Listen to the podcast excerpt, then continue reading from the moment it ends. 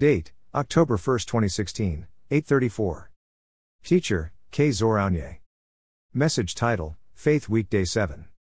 James 2. 17 Even so faith, if it hath not works, is dead, being alone. 18 Yea, a man may say, Thou hast faith, and I have works, show me thy faith without thy works, and I will show thee my faith by my works. In conclusion to the Faith Week, we want us to note one effect of faith. Faith always calls on action, it enables you to do and trust. Let's look at the example we covered for the week. Abraham.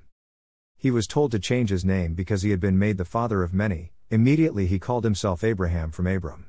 He announced it, and that was action. I can add his willingness to sacrifice Isaac, though we didn't cover it in this series. It was also an act of being fully persuaded in the Word of God. David. As soon as he believed God for his protection, he had no doubt that Goliath was going down and he didn't hesitate facing him because of faith. Jesus.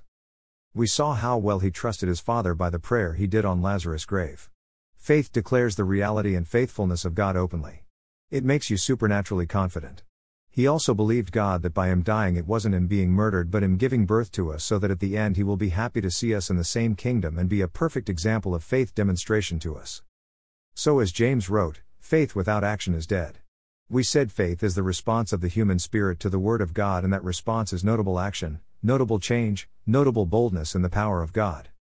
To wrap up the topic, please find time to go through the whole of Hebrews 11 and get inspired in what faith did for other people, and their rewards. Feel challenged today and make the decision to build and grow your faith in the ways we discussed.